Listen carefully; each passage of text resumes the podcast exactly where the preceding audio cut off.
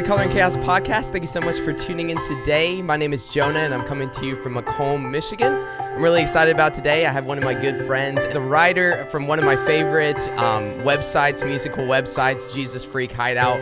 On here, we were also roommates in college and still good friends today. A funny story about David is that I actually knew about David before I met him in college. Um, one of my favorite bands, the name of the band is Falling Up. Uh, they released a new album when I was a senior in high school.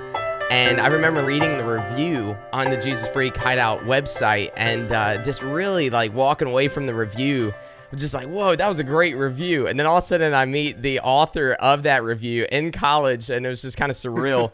and then we uh, ended up being roommates together. So I always, always think of that. It's crazy how the Lord works with that and how we meet people. But, uh, but yeah, go ahead, David, go ahead and introduce yourself and um, maybe uh, just talk a little bit about Jesus Freak Hideout and how you got involved in that and yeah, thank you for being here. Yeah, well, thank you for having me, Jonah. It's a great privilege to finally join you on this podcast. Um, originally from the Pacific Northwest, um, that's actually where I'm coming from today, just outside of Seattle.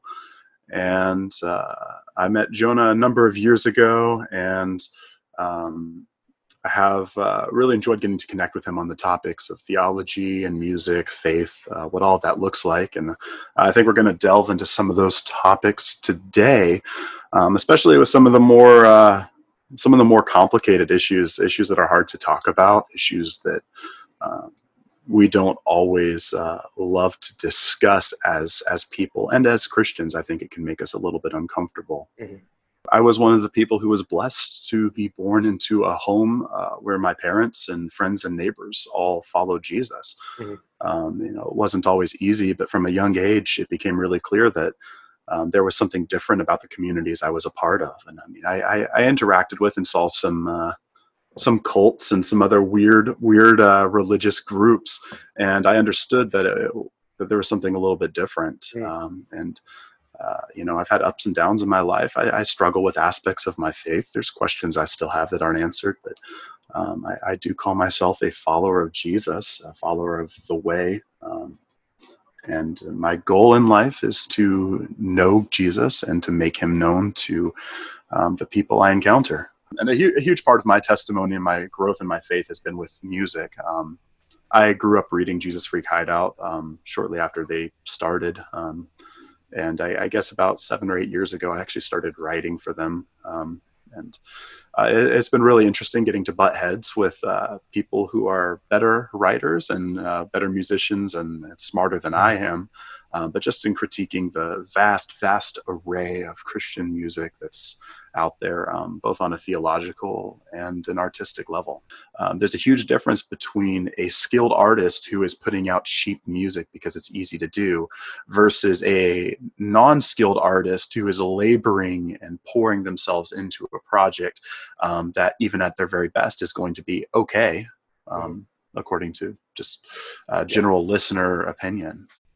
Yeah. So you grew up looking at Jesus Freak Hideout. How did you get involved? Like, what was that process like? They they needed writers and made a post on, I don't know what it was, Facebook, Twitter, yeah. something like that. I saw something about that, and um, I thought I'd submit a reader review for one of Falling Up's albums. Um, I think it was probably the one you read. No way! Ironically enough, really?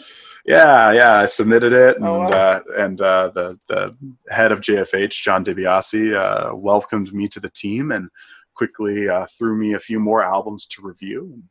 Yeah. Um, you know, they, they haven't gotten rid of me yet. So um, I think all of us uh, who are on the staff, our goal is to promote good music and in doing so, direct um, believers or people who are, are not yet believers to quality Christian music um, where they can be encouraged, they can uh, think about and wrestle through issues um, in a way that, that shows that uh, musicians are, are playing skillfully to honor God and to, mm-hmm. Um, and to demonstrate the creativity that they were endowed with as you journey and you you pursue Christ, like what have you been kind of observing through the music you've been listening to, the stuff you've been kind of, uh, you know, being a part of on, on Jesus Freak Hideout? Hmm. Uh, oh man, I think I think what I observe is, um, hmm. well, I'll say that sometimes there's a great deal of frustration, and that is due to the fact that there is a lot of excellent music out there um, this year, last year, 20 years ago. Um, and oftentimes, the best music in terms of quality and sincerity is not necessarily the music that reaches the listeners. Hmm. Um, and also, to, to, be frank, we, we see a lot of the, the worst side of the industry um, working uh, to provide publicity for various artists. I mean, you see a lot of entitlement, you see a lot of anger.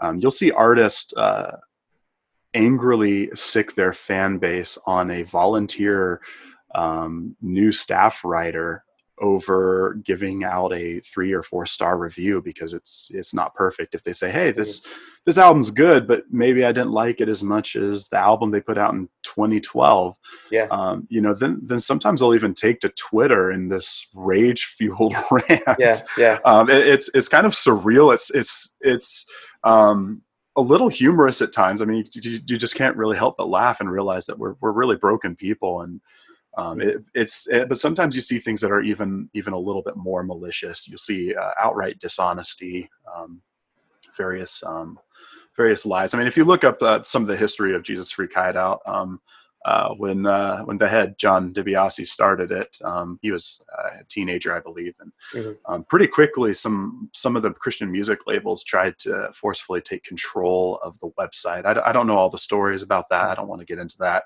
Yeah. Um, that's not not really my story to tell, but I yeah. I know that that was uh, um, uh, kind of the beginning of of of what that looked like. And um, you know, the longer you're in any industry, the more you start to see the good, the bad, and the ugly. And uh, mm-hmm. as human beings, you know, we're always trying to portray the good.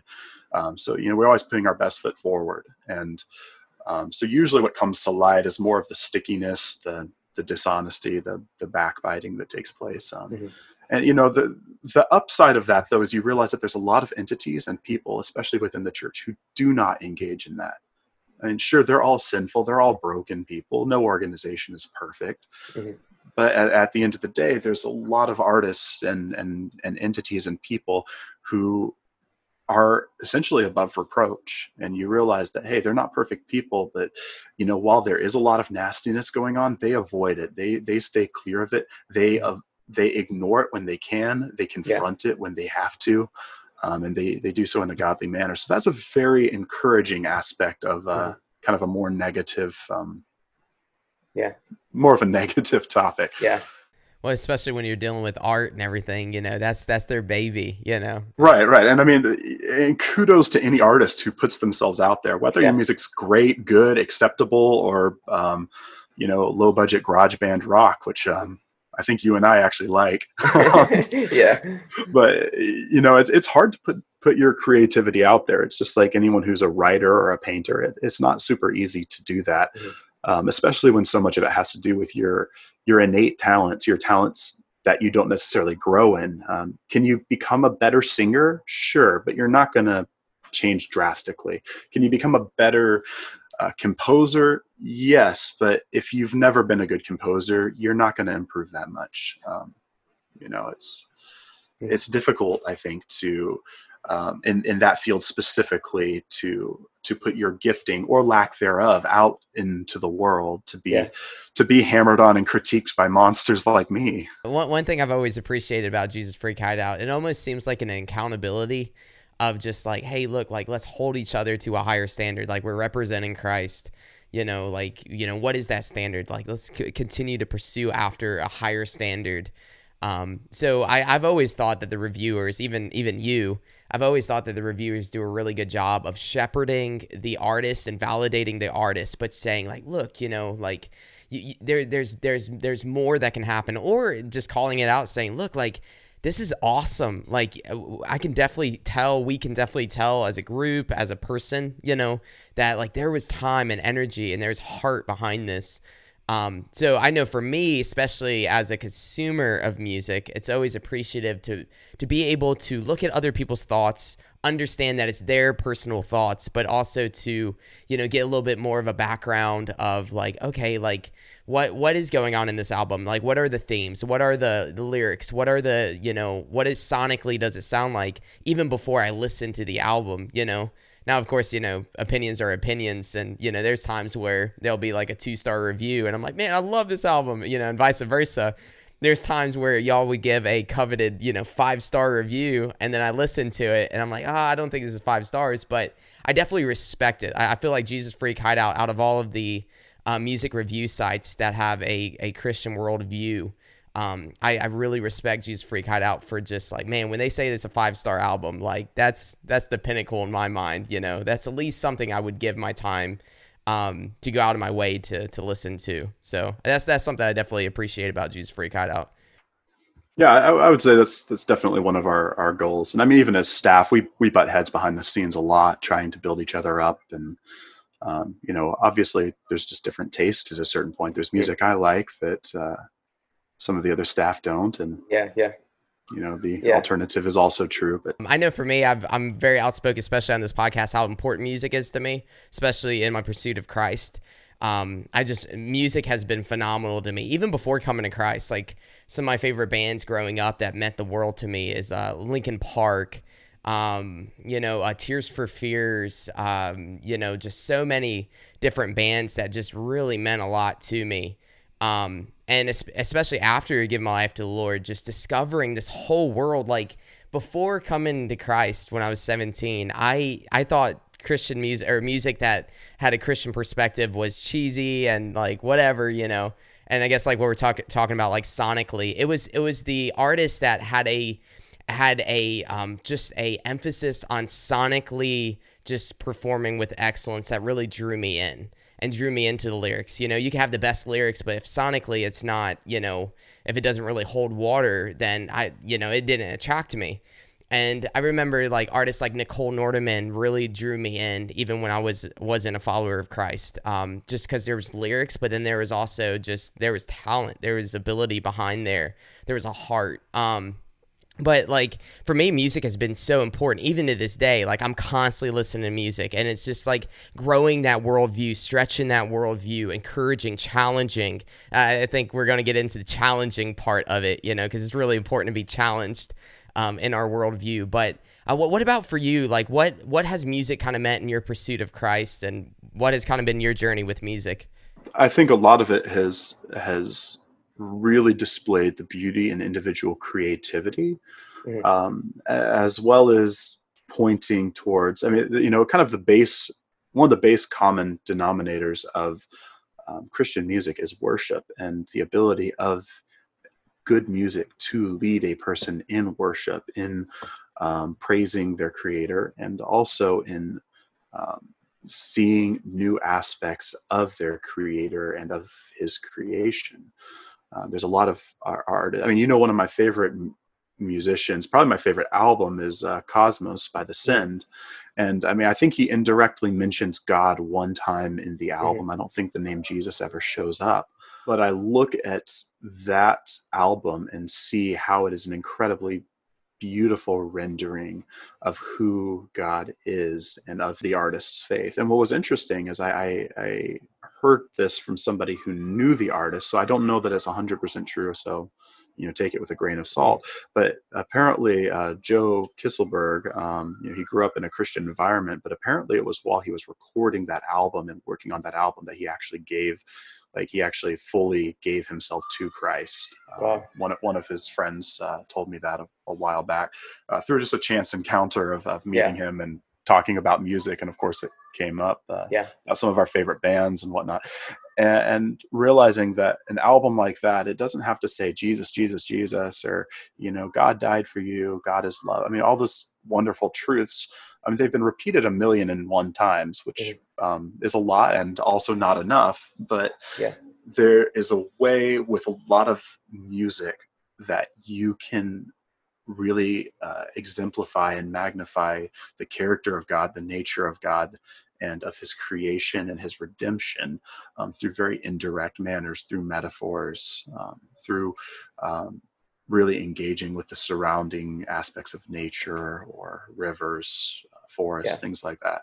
Um, and I don't mean that in a new age way, but I mean in a, a very creativity, very reflective yeah. manner, right? Mm-hmm. You don't have to quote scripture to to reveal who God is. And in fact, I think there is a extra special beauty in saying, How can I worship and praise God without throwing around Christianese terms or the name of God? How, how can I subtly um, convey these truths? To yeah. somebody who somebody who's not a believer might not even pick up on it and that's that's okay i think that's a beautiful aspect of um, of our creativity yeah.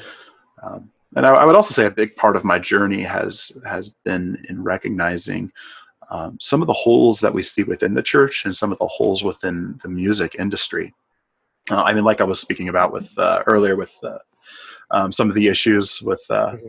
corruption in the in the ccm industry i mean there it seems like there's no room for artists to ever directly express their struggles or challenges mm. um, you know if they want to keep their place on the on the radio they have to gloss over the real struggles in life um, you know, on, on K-Love or Air One, which I think is now owned by K-Love, um, you know, you, you can't say, you can't sing, I've gone to church my whole life and trusted God, but I just found out my son is gay or my daughter had a secret abortion. Uh, you can't say I was betrayed by my church or was sexually abused by my pastor. You can't say my husband left me when when he found out I have terminal cancer.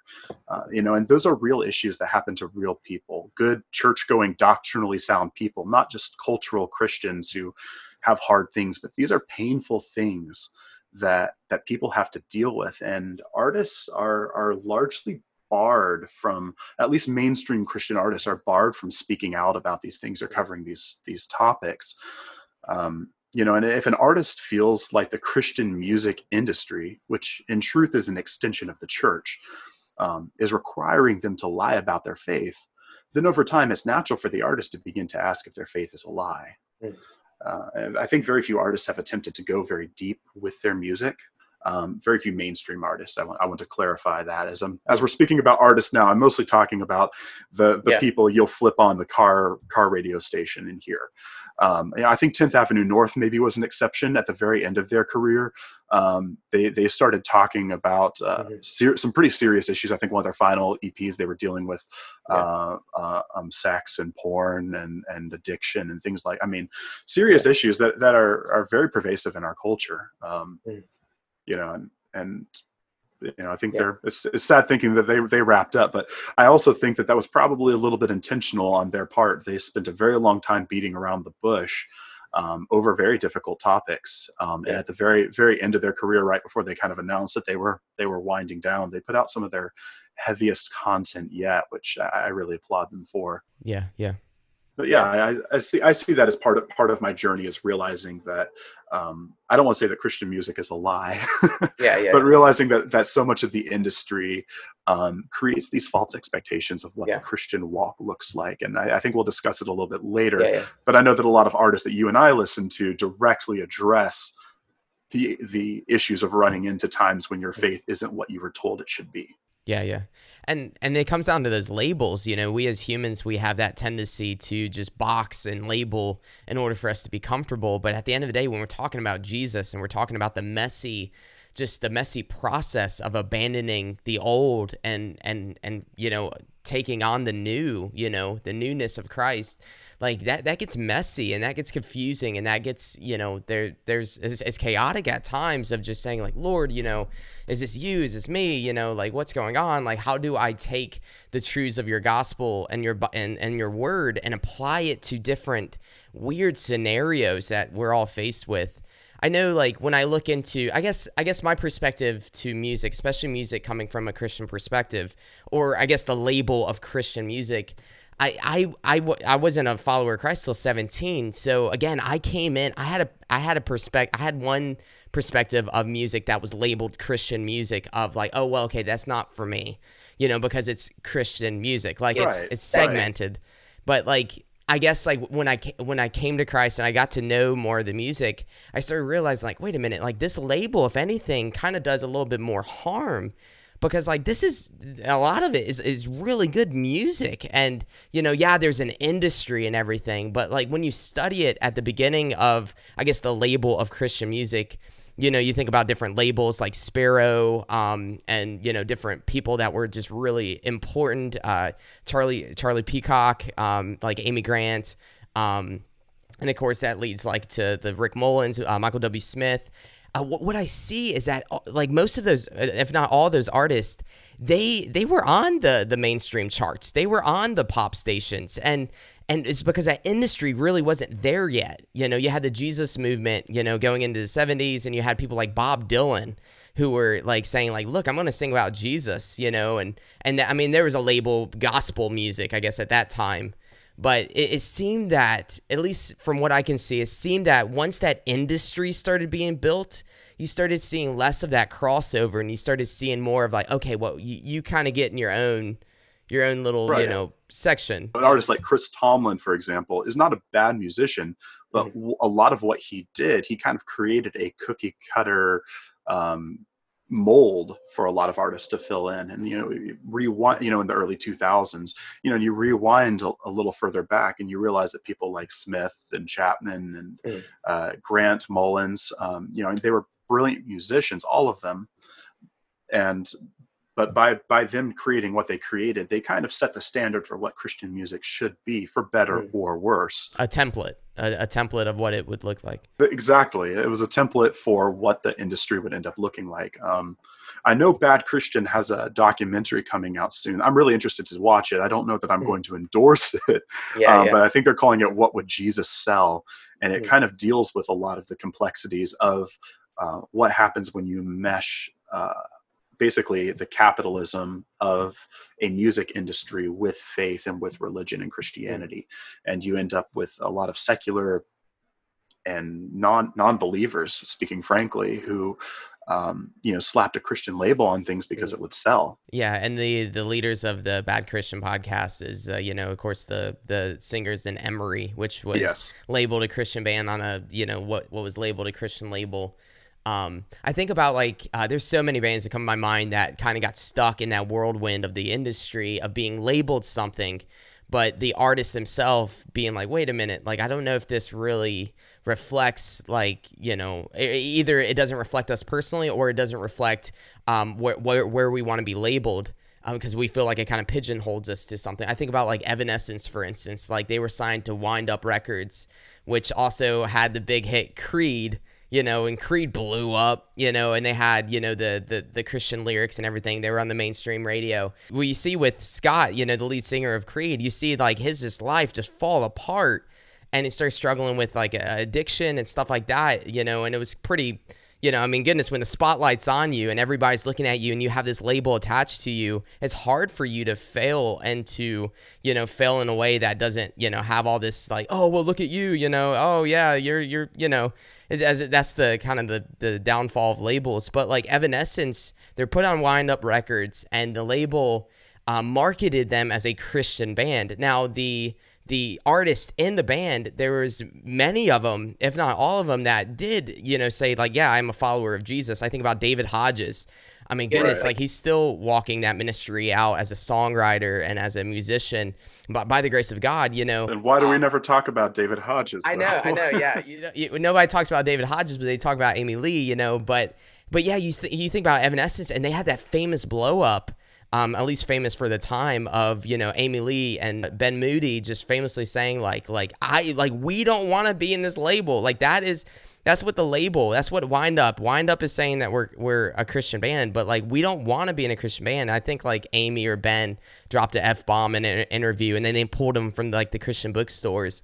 But like you see that, and you see the destruction that like just having that label, and even outside of the musician world, but just us as people that when you have those labels and you have all these expectations put on you it's hard for you to really walk out that salvation and walk out that process, you know, because now you have the spotlights on you, you know. Why why do you think that is that, you know, especially in the music world or just us as people, why do you think that the the labels are, you know, we have that tendency to to put a label or put a box on something? Uh, and speaking frankly, I think it's because we're humans. I, I think mm. humans have a tendency to do what they feel is normal as opposed to what is right or what is wise. I mean, mm. you know, just just going back to Exodus, I mean, one of the stupidest things you'll read in the Bible is how Moses disappears for a short window and they they literally melt down their wealth to build a fake idol golden yeah. calf i mean you know that that was stupid. yeah, the the Lord just led them out of like a, a nation of slavery through like a sea. Right. I mean, they saw miracles just yeah. weeks or months or years or I, I, don't remember the exact timeline, but I mean, it was between between uh, being freed from captivity and crossing the Red Sea, and between entering the pro- or between entering the, the forty years in the wilderness. I mean, that was a very brief window of time that they had seen all of these incredible miracles, the plagues, everything and then they're they're immediately trying to basically go back to the way things were in Egypt. Um, mm.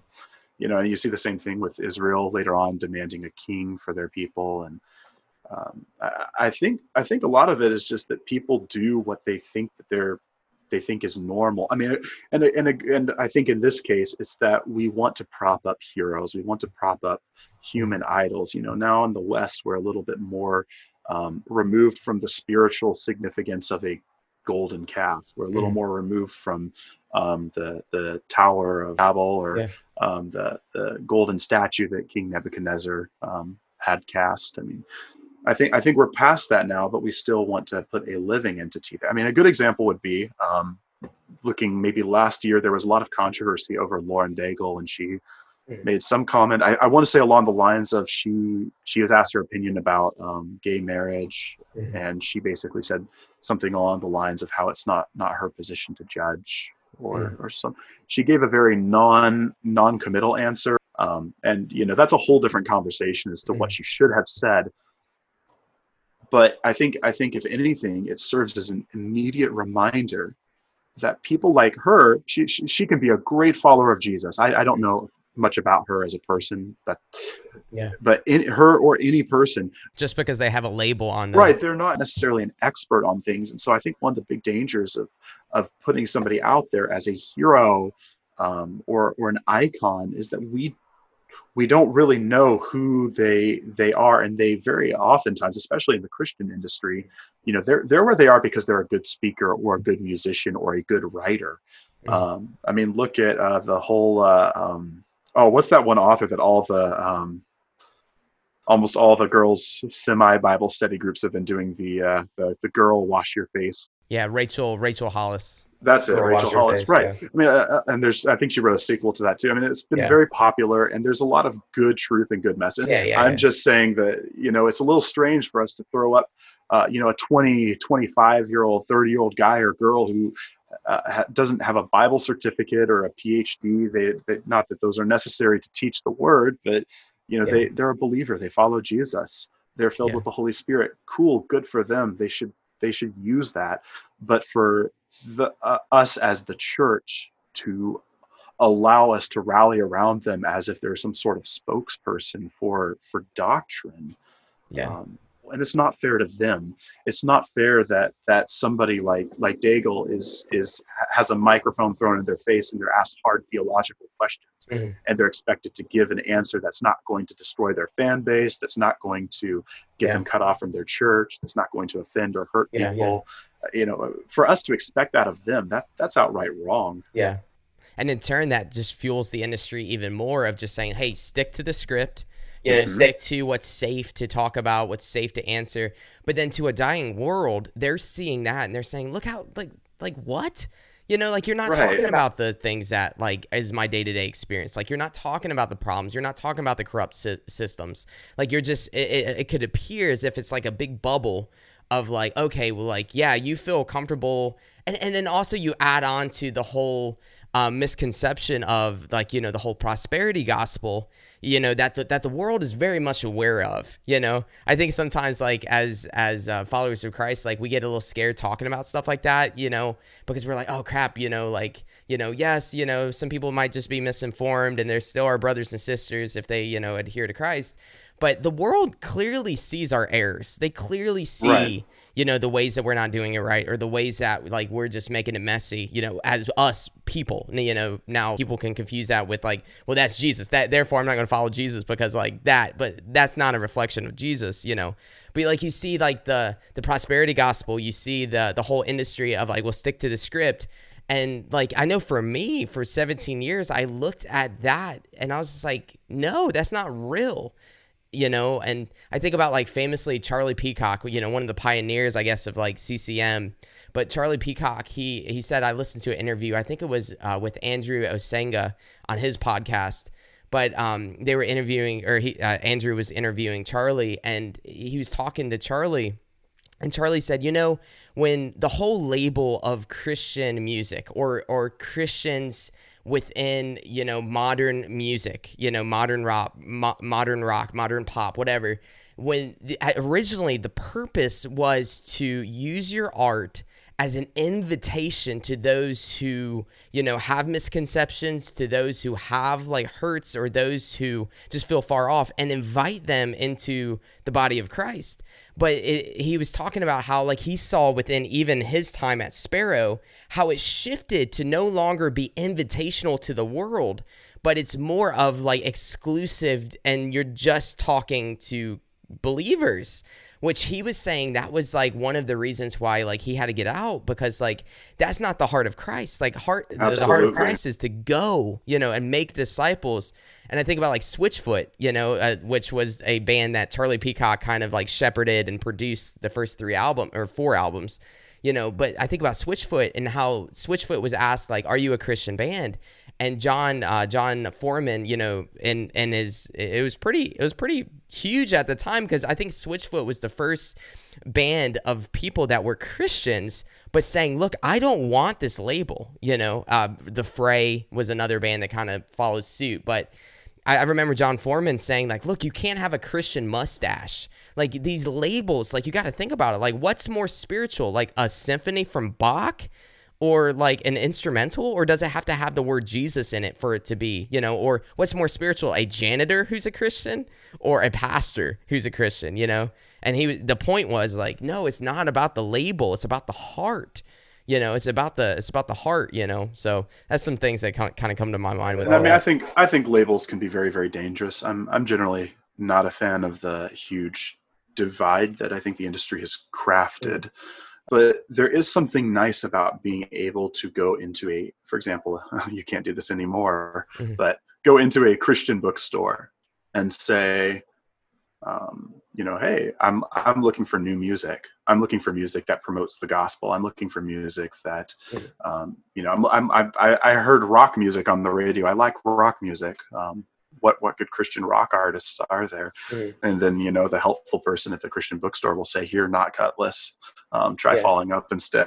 yeah. No, but but but for real, I, I think that there is something nice about being able to throw something simple on for believers. That is music that is um, from from the inside. It's it's insider music. You know, we want to be gentle with people who are misguided or aren't quite on board with um, proper doctrine and theology.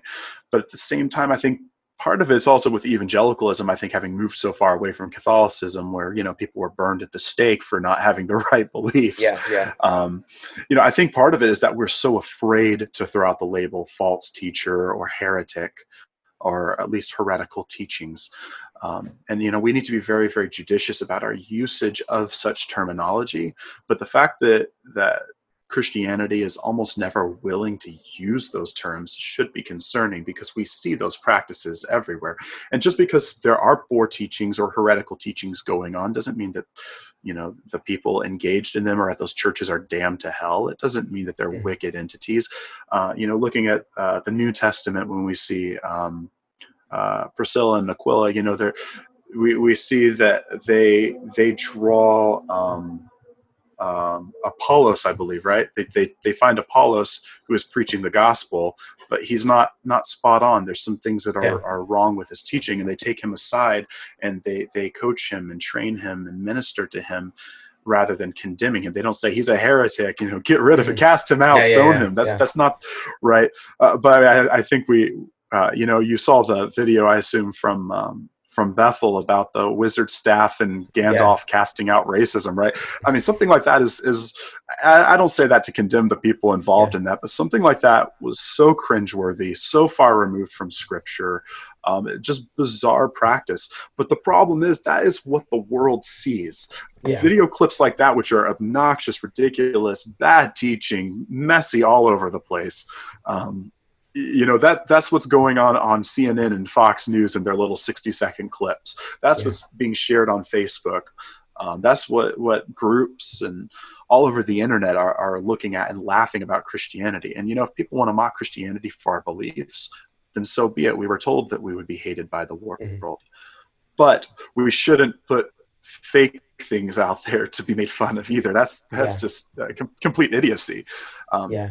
But but kind of going back to the issue of, uh, of apostasy, I remember a couple of years ago, um, I spoke with uh, Aaron Stone from My Epic. Uh, mm-hmm. We were doing an interview for Jesus Freak Hideout, um, and at one point he brought up a fellow musician um, who uh, I believe walked away from his faith and um, Aaron was telling me that this guy said something along the lines of, um, and he specified that he didn't want to misquote, and so I'm I'm also paraphrasing yeah. his paraphrase. So, you know, be uh, be cautious with that. um, but basically, the idea that when you're in the church, if you're losing your faith, it's like your dad is dying, but you can't tell anyone about it. Mm. Um, and I, I think there's a lot of truth there, but the first thing that we need to acknowledge is that, is that this is a sign of an unhealthy church environment. Nobody wakes up one morning and says, I no longer believe the foundational truths of my entire life or, or the truths that I've held for 10, 20 years. Uh, it's, it's a process of erosion. And to harbor these small doubts or struggles for years and to not be able to speak out about them says something about the person in question, um, possibly a ridiculous degree of pride, or more likely, their church community. You know, maybe maybe both. Um, but you know, you have have examples like uh, just over the last few years, you have um, Marty Sampson, Jon Steingard, Joshua Harris. Um, mm-hmm. You know, uh, the the newsboy that everyone forgot about. yeah, the original uh, lead singer. Yeah, John John James, I think. Oh, no, John yeah. James, I think is still a believer. Yeah, yeah, um, uh, yeah. I don't I don't. Yeah, he's still a believer, but he's he dealt with some, I think, drug addiction, prescription drug addiction, something like that. Um, but it was the the uh, was it Perkins? Some I, I don't I don't remember. Hmm. Um, I think he was the he was the bass player, and he basically came out and said, "Yeah, I just wanted to play, and it was a great. Yeah, I wanted to play in a band, and it was a great outlet to be able to play in a band. I didn't really care what the music was about. Yeah. Um, but you know, you have people like this, and in their posts about or and, and what's interesting is they always release a manifesto online why why they've rejected their faith yeah. Well, some may argue that that's like them being transparent. They're like, look, I haven't been transparent. I'm going to be transparent. Like, you know, I owe that to you, you know. But, you know, in, in these in these manifestos, they always ask questions um, that, that are, um, and I, I, don't say this to, to belittle them, but they ask questions which are very elementary in nature. They're, they're as pedestrian as, as they come. Um, they ask questions about why why do bad things happen in the world when God, where God exists? Why why do people hurt each other? Um, why is my great grandma dying of cancer? Um, you know, they, they, they say things like that, which, um, you know, yeah, they're hard issues. But I, I, have to ask, why did they never pick up a copy of, of, of C.S. Lewis's The Problem of Pain or even Mere Christianity? you know there are so many rich texts and theologians and books uh, who beautifully answer these tough questions you know why were these people who harbored doubts for years and years why were they never pointed to the actual answers yeah. you know why was there no one in their church who had adequate biblical training again, I don't say this to mock, and insult them, but to acknowledge the very, very, real issue that there is a lack of biblical and theological literacy within our churches. Um, you know, and you look a lot, a lot of these people were influenced by, um, you know, popular secular or maybe secular is not the right term, anti-religious authors like Sam Harris, Richard Dawkins, Bart Ehrman, um, and they make compelling arguments against faith, against the gospel. But there are positive and strong counter arguments there yeah. are excellent writings showing why there are holes and flaws in the arguments that these these yeah. uh, philosophers are making but yeah. so often christians who are struggling with their faith don't even come across the fact that our that counter arguments exist they just were indoctrinated with you believe this this this this this and then one person comes along and lays out a barely adequate answer or pointing out some of the holes in their own beliefs and and they have no answers for it. They have yeah. no recourse. Well, I mean, it comes down to that foundation that like it's you can hear a truth a thousand times, but like actually accepting the truth is different, you know. And I think about um, Aaron Gillespie, um, who who is still and was in Underoath. Um, but he left Underoath and did like a worship gig for a while, and then um, and then he kind of just said, "Well, like, okay, I still believe in a God, but I don't adhere to you know what I once believed in Jesus." And he was being interviewed by the Bad Christian podcast, and um, the uh, I, I think it was Matt or Toby, one of them was saying like you know like okay like but you know that there's answers to these questions that you brought up in this podcast. Like there's answers to the the the the you know the problem of pain. There's answers to like you know why does the lord allow bad things to happen to good people? You know there's answers to hypocrisy and you know the the system behind that. Like you know are you just saying though that you just don't want to accept it? But you you see how aaron walks away or walks away from that question. He's like, yeah, like, I mean, yeah, the answer is just, I just, I just don't accept it. Like, I, I recognize that there's answers to these questions I have, but it's like, yeah, it, it just doesn't do anything for me, you know? All right. When, and I think a lot of times these, these proclamations of, of uh, someone leaving their faith, um, I think a lot of times they're oftentimes very disingenuous. Um, you know, you, like the situation you just described with Aaron. I mean, what what exactly are we supposed to make of it if there are answers to the questions and he just mm. doesn't really want to accept them um, and i mean i think the truth is when people are allowing their their doubt to fester for uh, you know decades sometimes or at least many many years uh, you know you have to ask is it that they're actually fighting for their faith or do they really mm. just want to find a reason to leave it um, yeah you know and and i mean we've been seeing a lot of people uh, a lot of apostates leave the church. We've been seeing a lot of people reject the gospel publicly, um, and you know, I think, I think a lot of times you, you'll see kind of an argument that people say that the issue lies in you know the evangelical American church, um, and I think when it comes to that, I'd, I'd like to hit back on that concept. Um, I think it, I think there's some some misguided conclusions there. I mean, you know, my experience with American evangelical culture, which I grew up in, um, admittedly, mm-hmm. I may, may be biased, but um, I think it is really, uh, I think, I think it's clearly revealed a number of flaws, um, but to a lesser degree than most other religions or Christian sects. Um, when I lived in the Middle East, most Muslims knew very little about their own faith, texts, history, um, you know, other than the talking points. They had a lot of talking mm-hmm. points about uh, about about um, their prophets and their texts and things like that. But the moment you try to engage in an actual conversation with most of them, they're they're very clearly not very well informed about their the history of their faith and, and what that looks like. Uh, you know, Orthodox and Catholic branches of Christianity are almost entirely wrapped around culture rather than theological literacy or biblical mm. knowledge, um, especially insofar as the laity goes. Um, you know, I don't, I don't think American evangelicalism is the flagship for the breeding ground of atheism. In fact, I think it's yeah. done a great deal more to combat such struggles than most other religions and groups. Um, the reason we see all that here is because we have generally separated religion and culture. Um, you know, mm. there's still a lot of areas where it's intertwined, but you know, compare being in North America with being in almost anywhere in, in Europe or um, other other historically Christian areas or Islamic or Jewish areas. Um, people are free to leave their faith here without being stoned, burned. You know, they're not shunned, they're not shamed, they're not cut off from their family, they're not. Um, for the most part, there are exceptions. Yeah. Right. Right. Absolutely. But yeah. you know, generally speaking, and I, when I say that, I mean, I mean in terms of society. Yeah, yeah. They're not. If if I suddenly say, "Hey, I'm I'm not going to be a Christian anymore," right? My parents can say, then, and this often happens. They'll say, "You're not welcome here anymore."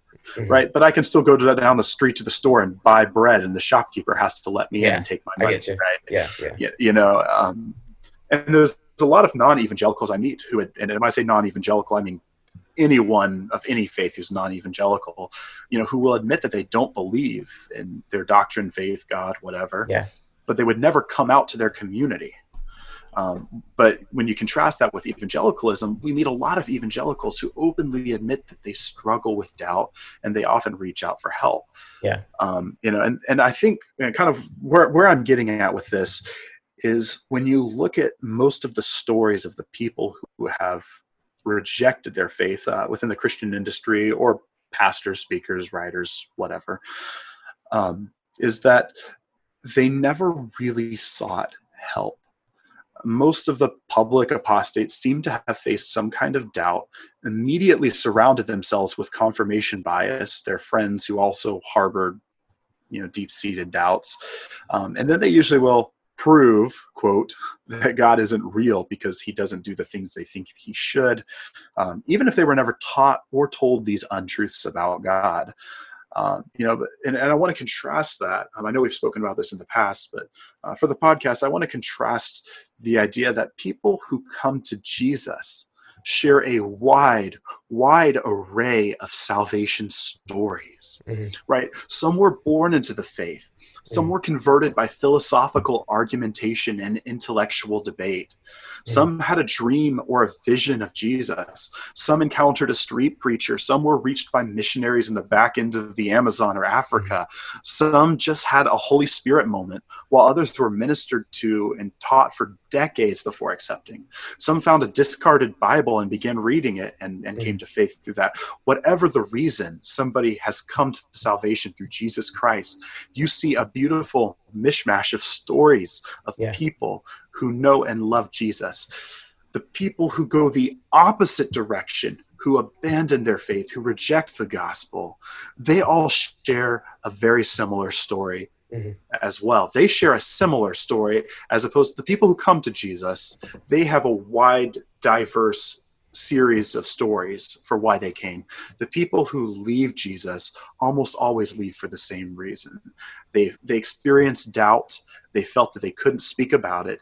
They never did speak about it. They harbored it. They surrounded mm-hmm. themselves with other negative influences until they finally reach a breaking point or a point where there's just not enough incentive or accountability for them to keep the the charade up and and then they publish a manifesto on Instagram and say this is why Jesus or God isn't real because and, and, and the truth is they're usually very bad reasons. They they they seem to have not really sought help. They don't they haven't reached out. They haven't um, they haven't expressed humility.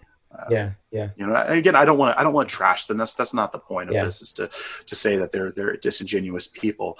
But I think you see a very consistent narrative for yeah. why people leave the church. But you yeah. see a beautiful narrative from all walks of life why people come to the church. Yeah, yeah. And I know when like Marty Sampson uh, walked away, or I I don't even know if walking away is right the right term, but just expressed his I guess frustration, doubt, whatever um and all of that like the thing that encouraged me about marty is that like he was just like look i like i know enough to know that like if god's real then like me seeking after him i will find him. Like i will find the i will find christ you know?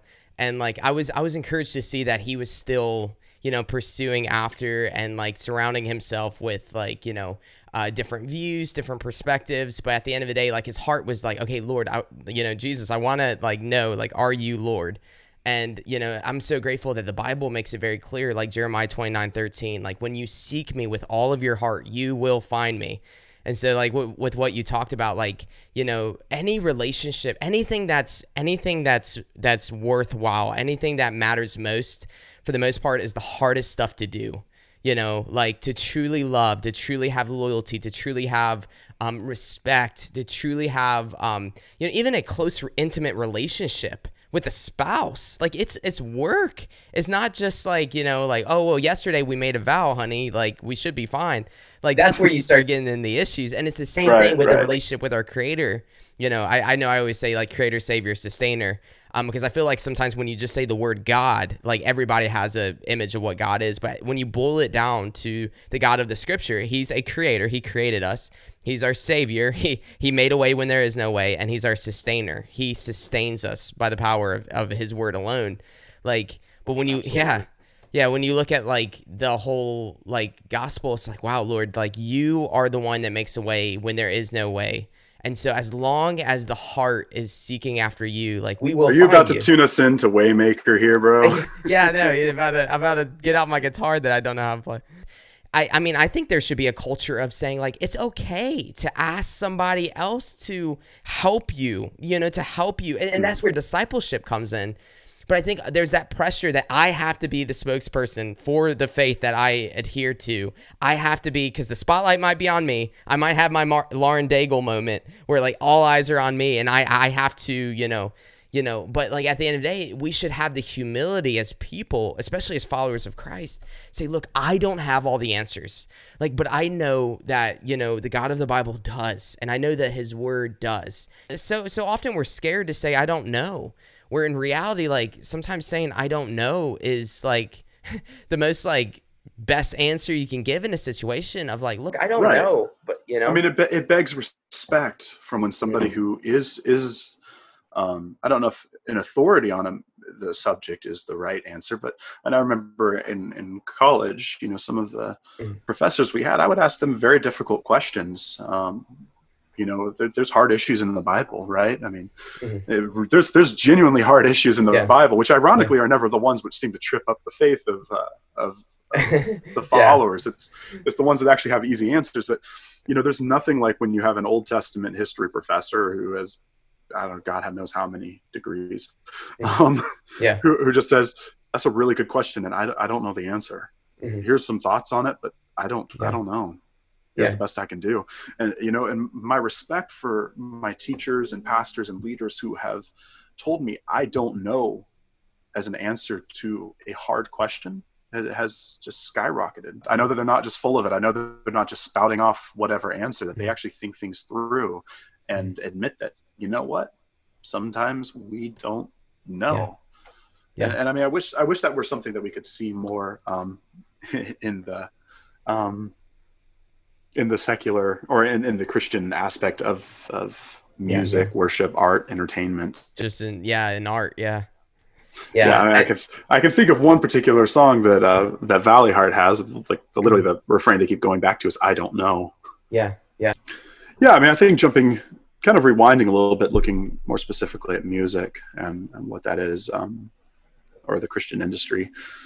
Mm. You know, we see this idea that um, you know music is supposed to draw us near to God, it's supposed to draw us into worship. I mean, you'll hear that refrain endlessly on the radio or from flyers, concerts, whatever for the major major label mm. Christian acts.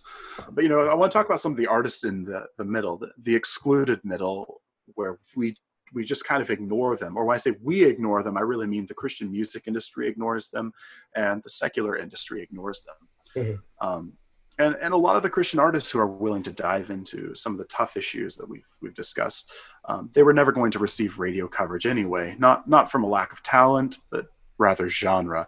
Uh, mm-hmm. And of course, it's challenging to cover complex topics in a, a two minute, 45 second pop song. Yeah. Um, you know, before the podcast, I sent you a, a song by one of my favorite musicians. Um, I've been listening to him for 10, yeah. 10 plus years. Uh, uh, anyway, it's an artist called Tim Be Told.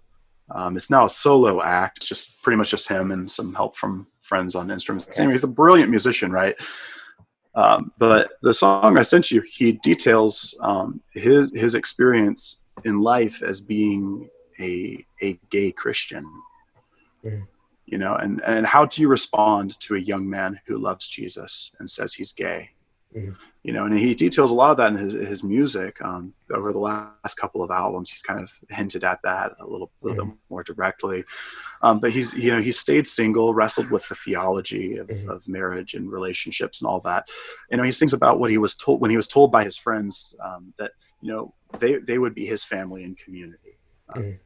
what do you do when you realize that your personal heroes of faith were more broken than you've realized and, and that some of them were even deceived. Some of them mm-hmm. were were manipulated. Some of them had bad doctrine and teachings in their lives. You know what, what do you do with that? That's not an easy question what would you say to somebody who is on that side of kind of like what we even talked about in the industry that you know that that box that prevents you from asking those hard questions or wrestling or you know putting yourself out there? What would you say to someone who's saying look i'm at this crossroads right now. I have questions i have doubts i have confusions and I don't know what to do with it. I'm scared to talk about it with somebody. I don't think the community, maybe the community that they're in, doesn't really support those questions, whatever. What would you say to encourage somebody to? to go to Jesus. You know, what what would you encourage to somebody who's struggling and wrestling in those in those, you know, messy middle areas? Yeah, I think I think that's a not a one size fits all mm-hmm. um, answer, of course. Um, but I, I, think generally when someone's wrestling with those types of issues, what they need to do is first admit that it's okay to have questions it's okay to have doubts and a christian who does not have questions or doubts is probably not a Christian, right? We can be very secure in our faith. We can not really have huge struggle, a huge mm-hmm. struggle with doubt. But at the end of the day, there are always unanswered questions. There are yeah. always doubts in the back of our minds. And I would tell somebody that if they think that they're not allowed to have those doubts or questions, that they're being disingenuous and dishonest with themselves. And the first thing to do is to be honest and say, I have doubts. Take that to God right? Mm-hmm. Take that to God in prayer. The second thing to do is to find a community, find a church, find a Bible study, something where there are people who actually do have good answers, preferably people where some have received a biblical education or some are, are well trained in, in, in, theology or the scriptures. Um, and if you don't feel comfortable bringing up your doubts to the Christian community that you have, then you're not in the right Christian community. Mm right yeah. you should you there should be people reaching out to you saying hey what, what are you learning in scripture what are you mm-hmm. wrestling with you know what what do you want to what do you want to work through right mm-hmm. there you need to you need to have believers in your life that are willing to reach out and take the initiative and make sure that you are are, are, are finding answers that you need that you are able to be at peace with your faith with your doctrine with your salvation mm-hmm. uh, you know that process is going to look different for for each person yeah um, and and just to to wrap it back back down a little bit I, I would say you know find find good outlets um, mm-hmm. find listen listen to some of the musicians that that that that we we cover at Jesus Freak Hideout or that, that Jonah and I have talked about. I mean, I'm thinking artists like Wolves at the Gate, uh, My Epic, Valleyheart, Aaron Sprinkle, Levi the poet. Um, you know, those those are people who come to mind immediately, who discuss the rawness of life. Mm-hmm. And sometimes music from you know Christian music, if we're going to be using yeah. labels, yeah, yeah. sometimes it's not it's not directly worshipful. Sometimes Christian music is saying, "I have a Christian worldview and I hate life. Mm-hmm. I have a Christian worldview and I feel like killing myself." I have a Christian worldview and I want to hurt other people. I have a Christian worldview mm-hmm. and life is hard and I feel pain and I don't know how to process it or what to do with it.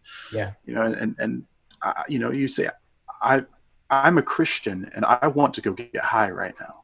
Mm-hmm. I want to get drunk right now. And there are Christians who will talk about that. Mm-hmm. And there are artists who will talk about that. They're not, they're not boasted about on on on social media or the radio or the general mm. Christian industry, right?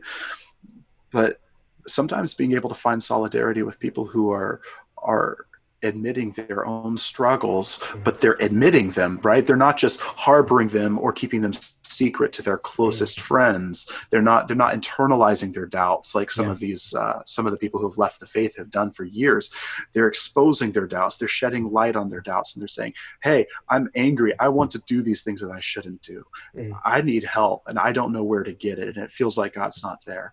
And being able to be with them even across music and solidarity uh, i think that can speak to your soul um, mm. you know not not always not for all people um, and for those people who aren't struggling with that in this season or who have never faced that you know i, I encourage you to to reach out to the, the musicians who are in the middle who are the are, are excluded from the secular industries and mm. from the christian industries you know reach out to the believers purchase their music support them yeah. you know encourage them because the, speaking frankly most of these people that we've discussed they work a lot of jobs in addition yeah. to being a musician because they can't pay the bills by yeah. recording music that sells 500 albums you, you, you just can't do that um, and, and and you know supporting that music sharing it with your friends that, that's infinitely important you know and i don't mean to disparage the artists like the chris tomlins or the afters of the world. Some of them have great music and, and are, yeah, yeah. are great people. Most of them are.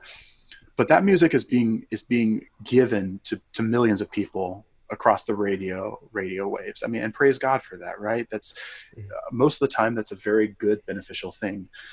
But we also need to read you know if we're comparing worship to reading to listening to music, listening to music, or reading the Psalms, we need to remember that there are Psalms that praise God and praise what He has done, mm. and have faith in God, and have faith even amongst doubt, so on and mm. so forth.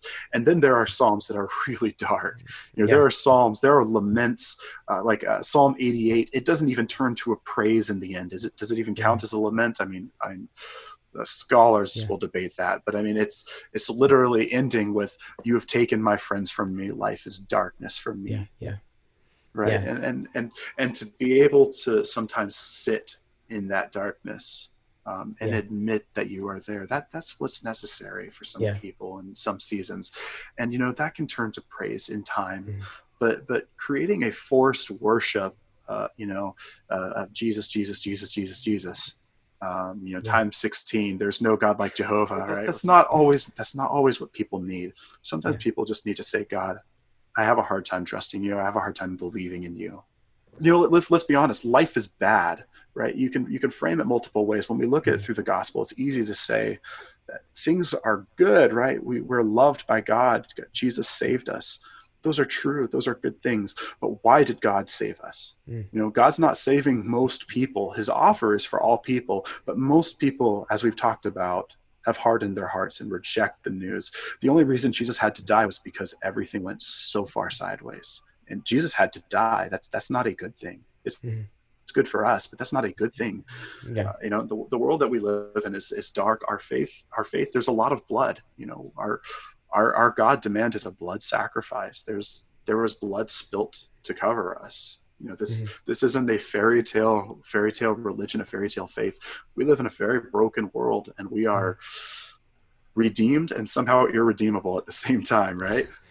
Yeah, you know, it's and I think I think for art to admit that, and for for people who follow Jesus to admit that in their art, um, is is one of the next steps we need in the evolution and growth of um, the hopefully the Christian music non-industry. Yeah, yeah. But yeah, but yeah. So anyway, my, my advice to people is is to to find find music that find find believers who are not mainstream musician and and check out their work, especially if you're at a point in life where you're just wrestling through um, mm. some of what seems so fake about religion, right? Yeah.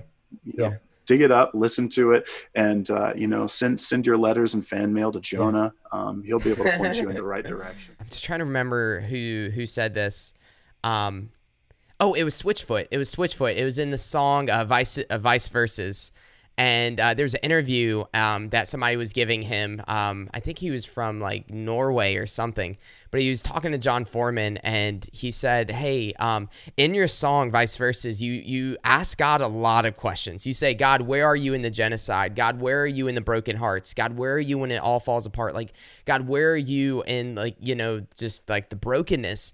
And the interviewer was asking Jon Foreman. He was saying, you know, like uh, uh, do you feel comfortable asking those questions? Is it okay to ask those questions? And Jon Foreman said something that I, I kind of want to end with this, but Jon Foreman said, look, I, I believe in God of the scripture.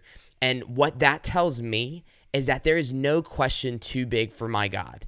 There is no question too big for my God. There is nothing that I can do or, or ask him that would make him blush or be uncomfortable. And at the end of the day, like there is freedom in that. Like we can go to the Lord in prayer no matter where we're at. You know, I, I think about um, a comedian Chris. He's a uh, comedian who's a also a, a follower of Christ. But how he came to Christ, he was leaving a liquor store. He just purchased a, a 24 ounce. He left a liquor store, and he just had this little prayer in his heart. He said, "God, help me. I don't want to keep doing this. I don't want to be here." He just said God. He I don't even know at that point if he if he knew the name of Jesus. Maybe he had exposure to it. But he just said, God, like help me, like save me, literally. And he said that like the Lord took him on a journey of him just breaking off that skin and coming to Christ on his terms, you know? And like me, I was in my room, I wasn't at a church when I came to Jesus. I just I just opened up the Bible and I said, "Lord, like I want to know you." Like I'm not just seeking a means to an end. Like I just don't. I, I I'm not trying to just cope with this pain that I'm feeling. But Lord, I want to know you. And so I guess like in, in saying all of this, like may we use our giftings, may we use our talents, may we use our energy, our prayers, our t- you know time saying, Lord, I want to know you. I want to know you in your fullness as much as I can. I know I'm broken. I recognize my brokenness, but Jesus, I want to know you. And at the end of the day, like, you know, the, the, the process is sacred. the process is sacred. Um, is there anything else you want to uh, kind of add or, or uh, end, end with? I'll let you uh, close out uh, today's episode you know, I would definitely reinforce what you've said that there's there's or what what Jon said. You know, there's there yeah. are no questions that are too big for God, and I think the first step in struggling with doubt and addressing doubt, nipping it in the bud, to keep from spiraling into these disasters, you know, is is to admit that you have questions that are big questions. Yeah, yeah. Right? And don't let anyone tell you that a question you're struggling with isn't a big question. Mm-hmm. Some questions have easier answers than others. Yeah. But if it's a question that's causing you to question who you are, then that's an opportunity for growth. Mm. It's an opportunity to grow closer to God. It's an opportunity yeah. to become more well versed in scripture and theology. And it's an opportunity to love your neighbor and love your Savior even more than you already do. So pursue those questions. Asking questions is good. And don't let anyone tell you that asking a question is yeah. wrong. It's yeah, not. Yeah. Absolutely. Well, thank you for having me, Jonah. And yeah, uh, it was great getting to chat about music and doctrine. Yeah, man. Well, hey, would you uh, would you do the honors of uh, praying and uh, closing us out? Absolutely, it'd be my honor. Thanks, man. Uh, Father, I thank you so much for the opportunity that we have, even over distance, and especially during a uh, season of, of COVID, um, to be able to uh, to interact um, and have a, a a spirit filled conversation. Um, I pray that those who hear this conversation would somehow be encouraged by our words. Um, and Lord, that you would continue to raise up believers and artists, uh, especially musicians. Um, who who are able to reach the masses with your truth and and sometimes with with the hard truths or the hard questions um, I ask that you would not let us be afraid to deal with the issues of doubt or the, the issues that we wrestle with, um, but instead that we could address them, we could bring them into the light and trust that your spirit will give us peace and will give us the answers that we need. And thank you for Jonah. Thank you for his ministry and service to you and for all of the many ways that you have blessed us. And I pray this in the name of your son, Jesus, whom we strive to follow after. Amen. Amen. Thank you, man. Thank you. Hey, thanks for having me, Jonah.